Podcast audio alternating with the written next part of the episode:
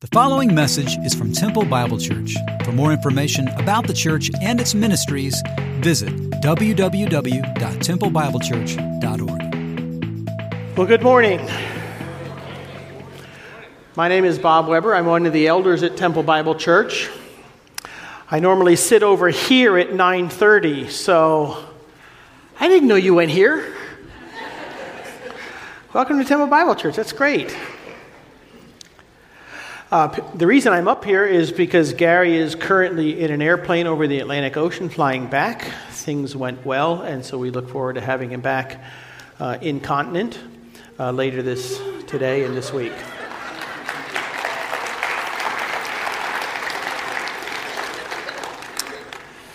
So today is Memorial Day, and the first Memorial Day that was celebrated nationally was in 1868.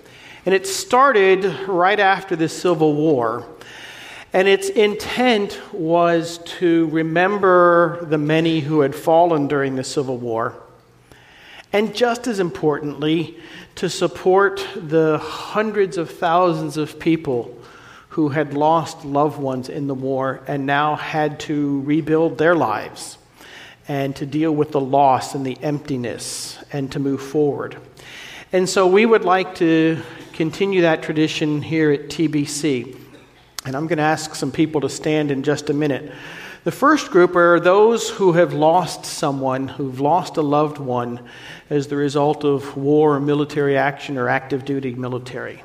Um, we want to support you, we want to encourage you, we want to comfort you. But there's another group of people I think we need to remember today, and it's those who are here in our body whose spouse or loved one is currently deployed and you have to stay home and you have to take care of all the things that you used to have help doing. And being the stateside loved one of someone who is deployed overseas is also very difficult.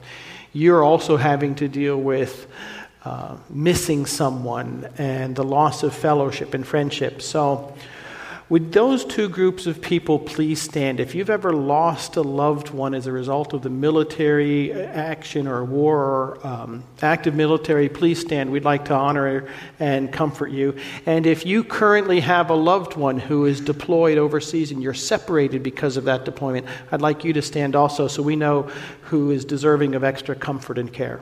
Please stand.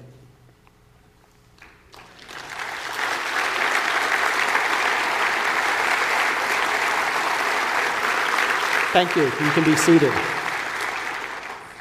Let's pray. Dear Heavenly Father, we thank you that you are the God of all comfort. Lord, we thank you that when we are hurting, you are there to provide support and to care. And Lord, I pray that you would help us as a body to be your arms, to be your cheek, to be your shoulder. Lord, I pray that we as a body would be the hugs and that we would be the help for those who are in need of encouragement right now. And Lord, we also just pray in general. We thank you that you are the God who superintends all things and that there are no circumstances outside of your control. So we rest in that and we trust in that. And Lord, now as we open your word, we thank you that we can look at your word. And I pray that any words from me are quickly forgotten, but that the words from you would be written indelibly in our hearts.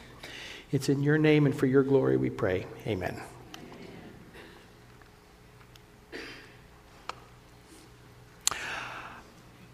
I was about five, five or six, and I remember kind of vaguely the scalping incident of 1967.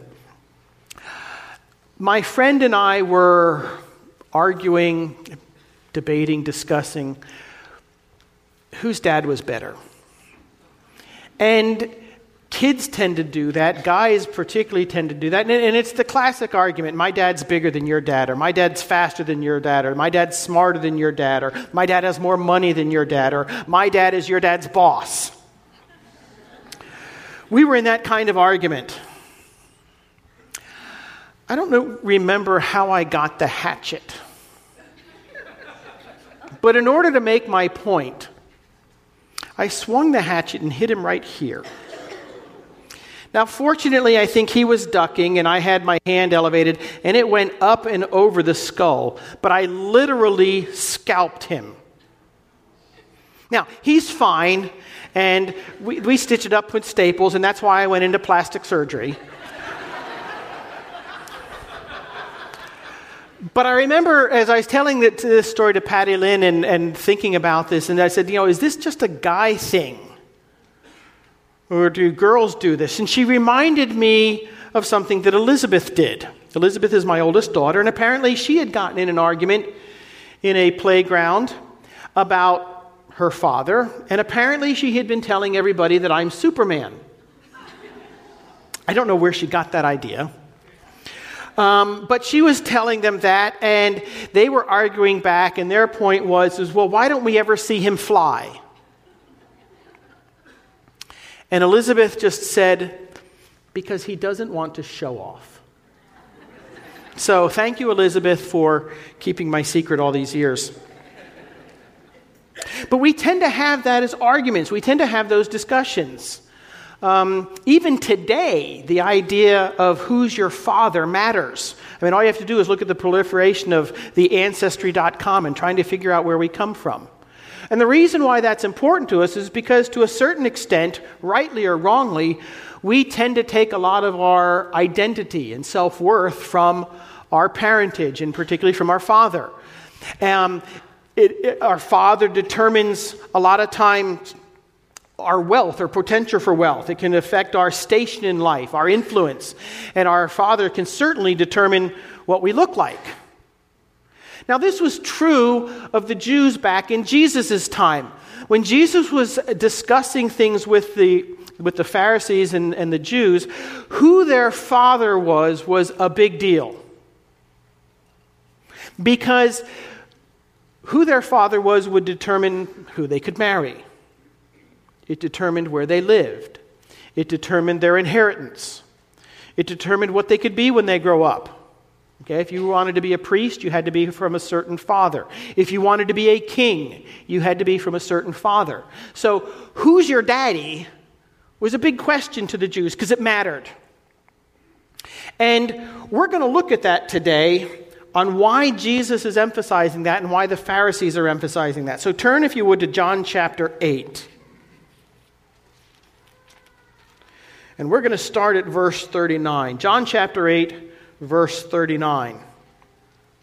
They answered him, Abraham is our father. Now we have to stop right there.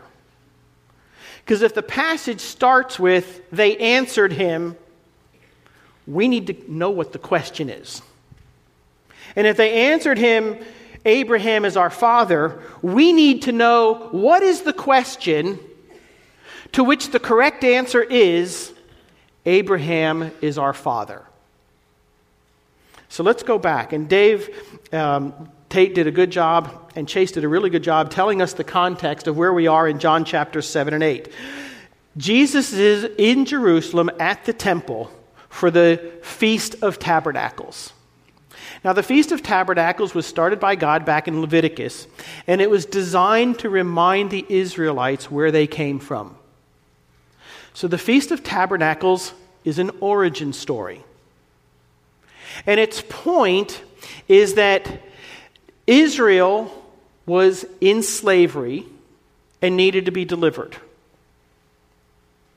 God delivered them and God provided for them as they went through the desert to the promised land. That's the point of the Feast of Tabernacles that the Israelites needed delivering and that God delivered them. So it's in the midst of that context now that Jesus is speaking. And Jesus is basically telling them, I am the one you are celebrating. I am the one who delivered you from bondage, and I am the one who guided you through the desert. And as Dave talked about last week, when Jesus said, I am the light, in the temple they had large candelabras that would provide light, and it was this word picture of Jesus providing light. Well, it's actually even bigger and deeper than that. Because when God was leading the nation of Israel out of Egypt through the desert, he guided them by a pillar of fire by day and a pillar of cloud by night. Israel was to follow the pillar of fire in order to be delivered. When Jesus says, I am the light of the world, he is saying, I am that pillar of fire. The God you were following that was manifested in that pillar of fire, that was me. I was there too. So Jesus is making very clear his claims to be the Messiah, the promised deliverer. And they get it. As we've seen in the past four to five weeks, the Jews are getting the idea could this be the Messiah? Would the Messiah do anything differently than this Jesus person is doing? Maybe he is the Messiah, and the leaders are, are, are confused. So they get Jesus' message. The Jewish leaders also were getting it, and there were many that opposed Jesus. And so they were trying to counterattack. And basically, they asked Jesus two questions. In verse 18, Who is your father? Because again, if Jesus is going to have claims to messiahship, he's going to have to be able to answer that question. And then the bigger question who are you? And so, what Jesus is answering here is the following question. Here's the question that Jesus has asked What makes you think you are saved? That you're not dying in your sins, that you are right with God? What makes you think you don't need me? To that question, they answered him, Abraham is our father. You see, to the Jews of the time, their understanding was that salvation came to those who were covenant keeping descendants of Abraham. If you did your best to keep the law and you are a biological descendant of Abraham, you would be saved. And so, for the Jews to understand the question, well, why don't you believe in me? It's because we don't need you. We have Abraham as our father, and we are keeping the law, we are keeping the covenant. And so, Jesus is now going to look at their answer. And Jesus said to them, If you were Abraham's children, you would be doing the works of Abraham. Now, it's interesting. When Jesus says you are his children, he uses a different word than he said earlier. In verse 37, Jesus says, I know that you're the offspring of Abraham, but you're not his children. There's a difference between being biological offspring and being children, of having the character of your father. And Jesus points it out when he says, If you were Abraham's children, you would be doing the works of Abraham. Now, that should catch our attention why in the world is Jesus talking about works? Why is he making such an emphasis about works? I thought we were saved by grace through faith. Works shouldn't have anything to do with it. And yet, here Jesus is basically saying, no, no, no, no, you can't be Abraham's children because you don't have his works. Well, we need to understand what works are. There's two different ways to think about works. The first way is when we work for something in order to bring about merit. In other words, we work, we earn something, we get something. I work as a hand surgeon. One of the things I get is a salary. I get paid for my work. And oftentimes, that's what we can think about when we think about salvation and works. It's something we work for. It's as if there's this cosmic vending machine. And what I'm doing is I'm putting in quarter after quarter after quarter after quarter after quarter. And finally, when I got a high enough number, boom, I can hit A10. And out drops salvation. I worked for it. I put enough quarters in the vending machine through my works that I paid the price, and out comes salvation. If I do something bad, the price goes up a little bit more and I have to put quarters and quarters and quarters in. That's often what we think of. Put enough quarters in the vending machine, out drops salvation. That's not what Jesus is talking about. Works has another meaning. Works has the meaning of that which reflects the character of the thing working. In other words, works are the outward manifestation of something going on on the inside. I'll give you an example. I work as a hand surgeon. And sometimes people will come to me having injured their hand and will want to know what's going on, and so I'll take an x ray. And the x ray may look like this. And you can see a bunch of broken bones. Now, if I want to help that person, I don't go into the back room and use PowerPoint in order to fix the x ray. X ray looks great, but I've done nothing for the hand. If I want to fix the person, I need to fix what the x ray reveals. That's the kind of works Jesus is talking about. He's saying, You're not doing the works of Abraham, and that tells me that there's something broken inside of you. We need to fix that. Well, what is the work of Abraham that Jesus expects them, and by extension, us, to do? Well, he's already answered that question in John chapter 6. At that time, people were following Jesus and they asked him the following question What must we do to be doing the works of God? Jesus answered them, This is the work of God, that you believe in him whom he has sent. You see, from Jesus' perspective, the work of Abraham was belief belief in God. And as we'll see, belief in Jesus specifically. Genesis 15, 6. And he, Abraham, believed the Lord, and he counted it to him as covenant faithfulness. You see, Abraham was a role model because he believed in God. And that's the work that's expected. Now, last week, Dave talked about this idea of belief and how belief is critical to everything we're talking about. And I want to give an illustration of what we're talking about because belief is a lot more than just intellectual assent, it is not just a recognition of certain propositional truths. Imagine if you were at Niagara Falls. And there was a day when people would put a wire across Niagara Falls as a tightrope and they'd walk back and forth. So imagine you're at Niagara Falls. And the guy comes up to you and says, Do you believe I can carry you across Niagara Falls? I don't know. I have questions. I'm somewhat skeptical. Great. So he walks back and forth a couple of times, talks to you. Do you think I could carry you across? Yeah, I don't know. Not convinced. So he gets out a wheelbarrow, puts some wheel, bricks in that are heavy, that match my weight. He goes back and forth once, twice, goes a bunch of times. Clearly, no problems. Wind, waves, nothing. He's getting back and forth easily. Do you believe that I could carry you in the wheelbarrow across Niagara Falls? Yeah, I, I believe you could. Great. Get in. That's the belief that Jesus is talking about. It's the belief that commits all of yourself to Jesus. It's much more than an intellectual assent, it's getting in. Recognizing there is no other way, there are no other options, there is no middle ground. I'm going to get in and hold real tight as you take care of and do all the things that I can't do. That's what Abraham did. That's what Jesus expected the Jews to do and to us to do. You see, the Jews needed to believe that Jesus is the Messiah.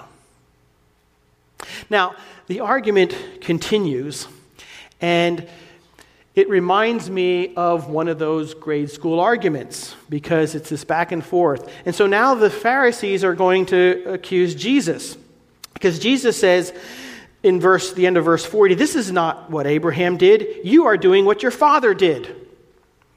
And they said to him we were not born of sexual immorality. Now we miss the emotional impact of that. This is not a this is a not so subtle unveiled attack on jesus' parentage his father in particular. Because remember the story Who's Jesus' mother? Mary. Who's his father? I don't know. Oh, it's God. Oh, it's the classic my mother was a virgin defense. You know, as far as they knew, Mary had been fooling around, got pregnant, and Jesus was born. They are very clearly calling Jesus a, I'm not allowed to use the word. It begins with B, and Dave Tate says it sounds like youth pastor. They are very clearly calling Jesus out in not so unsubtle and very emotionally charged words. And they're hitting Jesus below the belt for two reasons. Number one, they really don't like him, and it's a personal attack. Jesus, you are a B youth pastor. Secondly, they're calling an account to his parentage. If you're going to claim to be the Messiah, then you're going to have to show us who your parentage is. How do we know you can be the Messiah? Because as far as we're concerned, no Messiah comes to us who has no idea who his father is. And they then go on to say, We're sons of God. Ha ha ha. And Jesus said, If God were your father, you would love me. Now, we know what love means to Jesus. Jesus makes it very clear later on when he says, If you love me, you will keep my commandments. So Jesus is telling them, Look, if you say you love God, then you should be keeping his commandments. You say you love God, but you hate me. You say you love God, but you don't obey me. There's no way you can be sons of God. Now, the reason they thought they were is because the Old Testament said they were. Deuteronomy Is not he your father who created you, who made you, and established you? Isaiah writes, You, O Lord, are our father. Our Redeemer from old is your name. So, in the same way the Jews could claim to be the descendants of Abraham, they also had a claim to God as their father. But Jesus is saying here, look, you guys are totally missing it. You may claim with words that God is your father, but you're not loving him. You're not obeying him. You don't love me. You want to kill me. God is not your father. You see, the Jews needed to love and obey Jesus as their Messiah. And now Jesus goes on, and in verse 44, you are the spawn of Satan. That's actually what he's saying. In your versions, it may say, You are of your father, the devil. Feel free to put in there, spawn of Satan. This is their Darth Vader moment. You think you are from God, you think you are from Abraham, but Satan is over there saying, No, I am your father. No! They don't like this. This is really hard stuff to hear. You've just been told that Satan is your father. Okay, good, great. Let's go have lunch. This is a big deal because the Jews believed in Satan. They recognized that the devil was a real being, that the devil was a person. They recognized that he was a created angel that fell. So that for them, an accusation, you are the spawn of Satan, is not just some theoretical thing. No, no, no, no. This is a big deal. Jesus points out who Satan is as if they didn't know. Jesus is a murderer. Going, he's calling to mind Genesis chapter 4 and when Cain murdered Abel and Satan's role in that. Satan is a, a liar. Some of his names in the Hebrew refer to this idea of being a liar or a deceiver. Think of Job chapter 1, where Satan goes before God in order to accuse and deceive God. And Jesus is saying, You are of your father, the devil. Now, quick sidelight for just a second. I think we need to remember that we as believers, we actually do believe in a real Satan. We do believe in a devil. It is not a cartoon construct. He's not made up in order to explain evil. We do believe in that, in the same way that we do believe in a real, personal God. We don't have to shy away from that. And Jesus isn't here. And so, as he's going to this, when he calls the Pharisees of Satan, what he's saying is that they have the same character as Satan, that they too are liars and that they are murderers. You know, recall what Dave talked about last week. They, they, Jesus says, You're enslaved, and they say, We're not enslaved, as they're surrounded by Roman soldiers, as they're celebrating a holiday proclaiming their liberation from slavery. He says they're murderers. We're not murderers as they get ready to kill him. So to be of Satan meant they had the same character, it meant they had the same reputation. Uh, they were not thought of that highly. And then lastly, it meant they had the same destiny. And that's what Jesus is really getting to here. Look, you guys think you are saved, you're not. If things don't change, you are going to die in your sin and you are going to be separated from the God who you have called your Father, but He's not. Jesus is trying very, very hard to open their eyes and to bring them back into fellowship. Because the Jews disbelieve and resist Jesus as the Messiah. And as a result, they are cut off from God. And that's what he says. The reason why you do not hear them is that you are not of God. And that's how he ends verse 47. Now they have a response, and it's in verse 48. And their response is the classic playground taunt number three I'm rubber, you're glue. Whatever you say bounces off me and sticks on you. Look at what they say.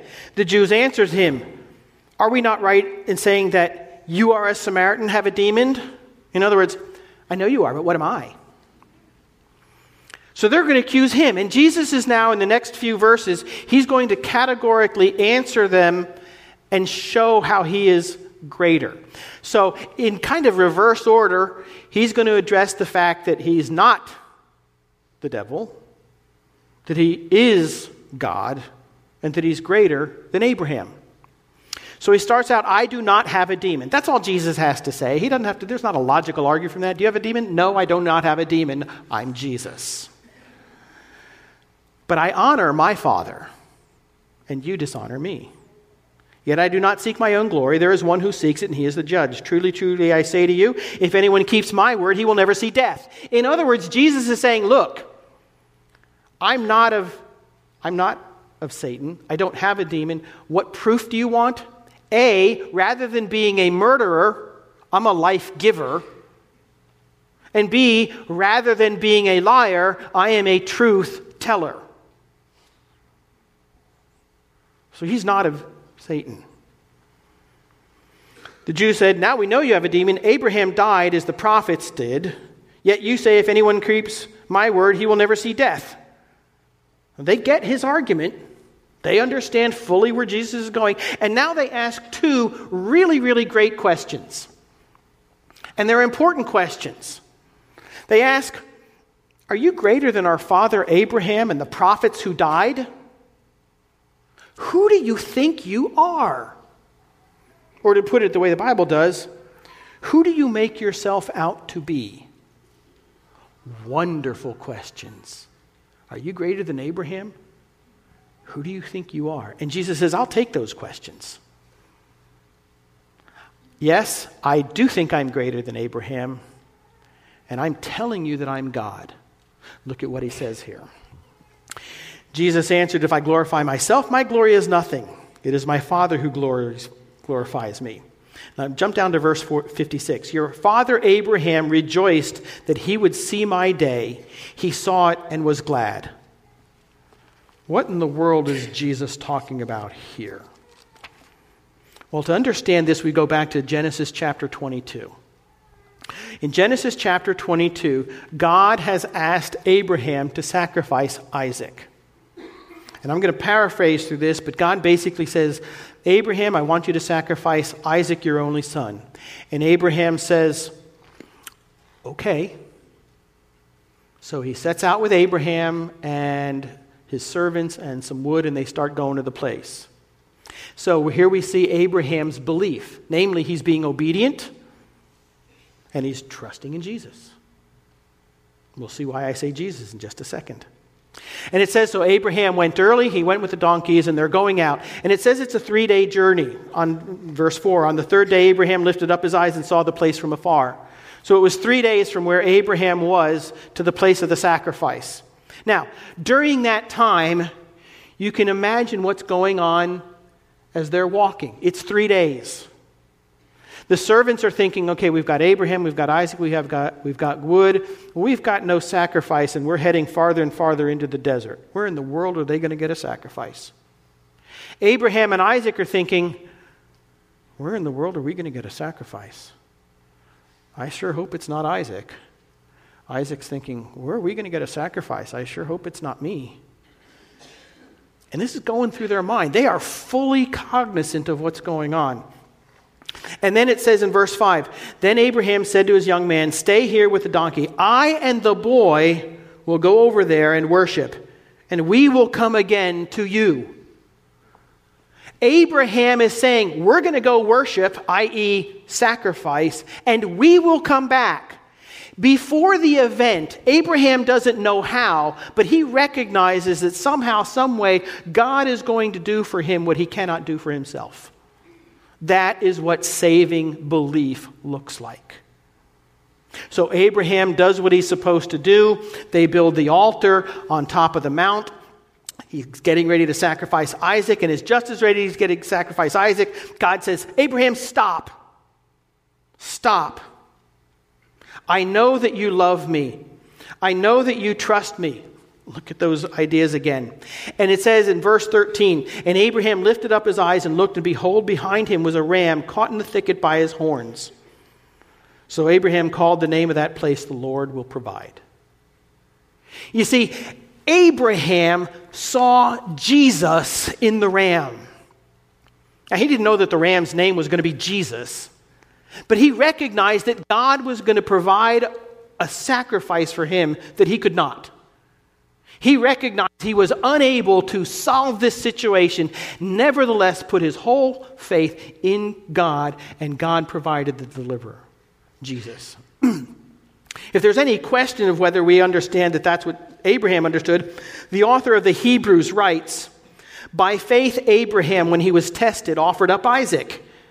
And he who had received the promises was in the act of offering up his only son, of whom it is said, Through Isaac shall your offsprings be named.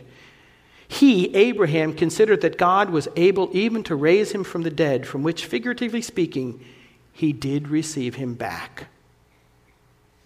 You see, that's how Jesus could say, Abraham looked forward to my day and was glad.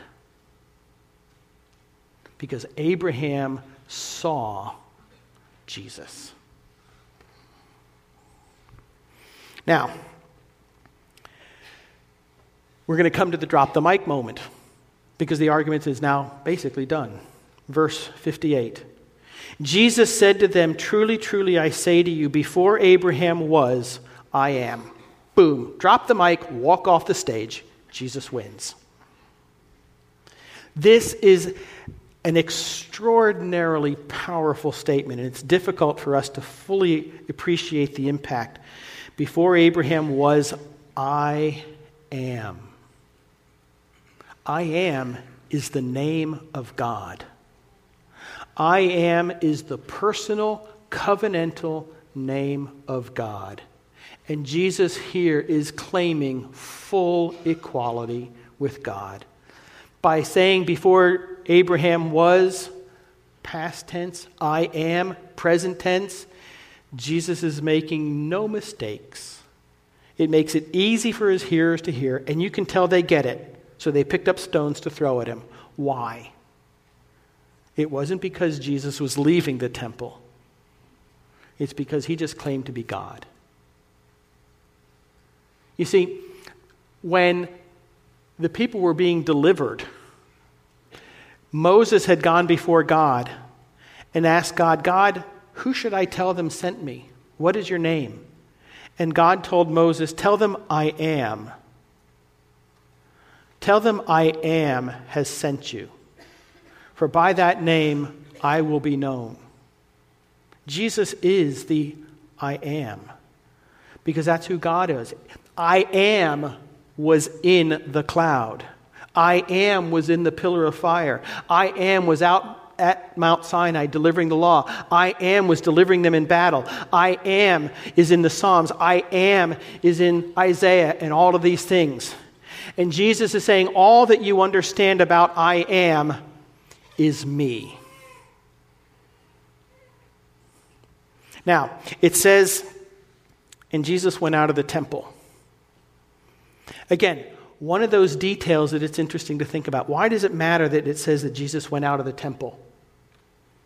Well, the reason is, is go back to Genesis chapter 22. In Genesis chapter 22, God asked Abraham to sacrifice Isaac on Mount Moriah. Fast forward, Solomon built the temple on Mount Moriah.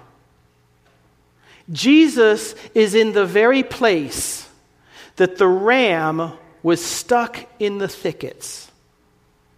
And in an incredible prophecy, when Abraham says, I am, will provide, Jesus is standing there as the I am. He is the provision. He is the I am that is now being worshiped by Abraham and believing in Abraham. Jesus is standing there and saying, All that you have been celebrating, all that you are looking for, all that you have worshiped for in the Old Testament, all that you long for is me. I am the Messiah. Believe in me. Trust in me. Love me, obey me, because I am the creator of the universe. I am the source of all things. I am the beginning and the end. I am. Well, like the Pharisees, we now have a choice. We have to ask a question Who's your father? In an audience like this, we're going to have basically three groups. The first will be the unbelievers. And if you are skeptical, you're asking questions about Christianity, you're not quite sure what it's all about, but for some reason you're here today, welcome. We love having you. We like questions. These are great questions. There's not a question you're going to ask that is embarrassing or shouldn't be asked. We may not have all the answers, but you can certainly ask them. We want you here. There's plenty of empty seats. Bring your friends. Now, we are about to do communion. And you're going to see some things. First of all, you're going to see some people taking communion that surprise you. You're thinking, gee, I didn't know they would be Christians. I remember the first time somebody said to me, you go to church? It's like, ooh, ouch. Now, what they meant was you go to Temple Bible Church, as in, I didn't know that you went here because we go to a different service. But I found myself thinking, wow, do I live a life in such a way that people would be surprised that I go to church? So you may see some people taking communion that surprise you. But what you're really going to see is a whole lot of people sharing a common faith a whole lot of very different people sharing a common faith. A lot of people who have been broken, a lot of people who have been needy, a lot of people who have come and recognized that Jesus is the answer, that Jesus is the Messiah. So here's my question as you are looking for evidence, what evidence leads you to believe that Jesus is not God. I have no problem talking about evidence for Jesus as the Messiah, but what evidence do you have that he isn't? You see, because there is no neutral. There's no neutral ground. God either is your Father or he's not. Jesus either is your Messiah or he's not. And at some point, the day will come when you face God. And he will either be your father or not. So there is no middle ground. So I ask again, with respect, what evidence leads you to believe that Jesus is not the Messiah? Now, in a congregation of this size, We would also have a number of people who would call themselves Christians but may not be. According to a recent poll, 80% of Texans self identify as evangelical Christians. The state doesn't look like that. Now, the Jews of the time to whom Jesus was talking, they had correct theology. If you're here, I dare say you have reasonably good, correct theology. The Jews at the time of Jesus obeyed the law. I'm willing to bet that you obey the law, that you do many good things. So, what's the difference? Well, the Jews of the day didn't believe that Jesus is the Messiah. And we talked about what that belief means. You see, to be a Christian is not a religion, it's not theology, it's not practice. Theolo- salvation requires recognition. It, rec- it means you recognize, yes, the world is messed up, but it's messed up because I'm messed up.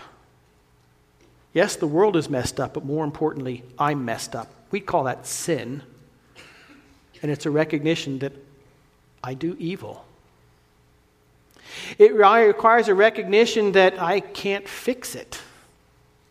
I can't save myself. Only God can. Only God can fix the problem, and the problem is me. And I repent. And then it requires a trust, that willingness to get in the wheelbarrow. And it becomes much more than just an assent to intellectual knowledge and trying to put in quarters in a vending machine. And it's a commitment of everything that I know of myself to everything that I know of God because I know I can't save myself and only God can. And it's submission. It's a recognition that Jesus is the Messiah. He is the I am. He is the Lord. That's what salvation is. So, as we get ready to serve communion, I would ask those of you who are going to serve the communion to come on forward. And those who are going to uh, do the music, come on down. Because for most of us in here, most of us are Christians. Most of us do recognize God as our Father, in which case, Welcome. You're home. This is a great place to be. We have God as our Father, that makes us brothers and sisters, and this is a time of joyous celebration. For those of you who are Christians and you don't necessarily come to Temple Bible Church, you are welcome to be here. If you're a believer, that's all it takes to celebrate communion with us. So if you're here in Temple for the holidays, you could have picked a better place. There are other more exciting places to go, but if you're here at Temple Bible Church for the holidays, you're home. Welcome home. There's nothing like being far away from the place that you call home, walking into a room and recognizing there's just some way that you can tell that you're home. And we welcome you. So, as we do communion, as we celebrate with one another, we look at the admonition of Paul in 1 Corinthians. And it's the one where he tells us, For I received from the Lord what I also delivered to you, that the Lord Jesus, on the night when he was betrayed, took bread. And when he had given thanks, he broke it and said, This is my body, which is for you. Do this in remembrance of me. In the same way, also, he took the cup after supper, saying, This is the cup of the new covenant in my blood. Do this as often as you drink it in remembrance of me. For as often as you eat this bread and drink of this cup, you proclaim the I am's death until he comes. This is a great celebration. And as you celebrate, look around. Feel free to talk. These are your brothers and sisters. It's okay. Yes, this is a time of personal reflection, but it's also a time of celebration. So say hi to somebody. But I do need to talk about the rest. Because the verse also says there's a warning. And it says to examine yourselves to make sure that you are in a right p- place with God. Whoever therefore eats the bread and drinks of the cup of the I am in an unworthy manner will be guilty concerning the body and blood of the I am. For anyone who eats and drinks without discerning the body eats and drinks judgment. This is a celebration, and everyone is invited. But I want to point out three things. First of all, if God is not your father, please just watch. This is a celebration of God as your father. So if God's not your father, just watch and think. And maybe this is the day when you realize the evidence is there and you repent and you want to be a part of it. In which case, if today is the day of your salvation, come running down the aisles. We'll be glad to feed you.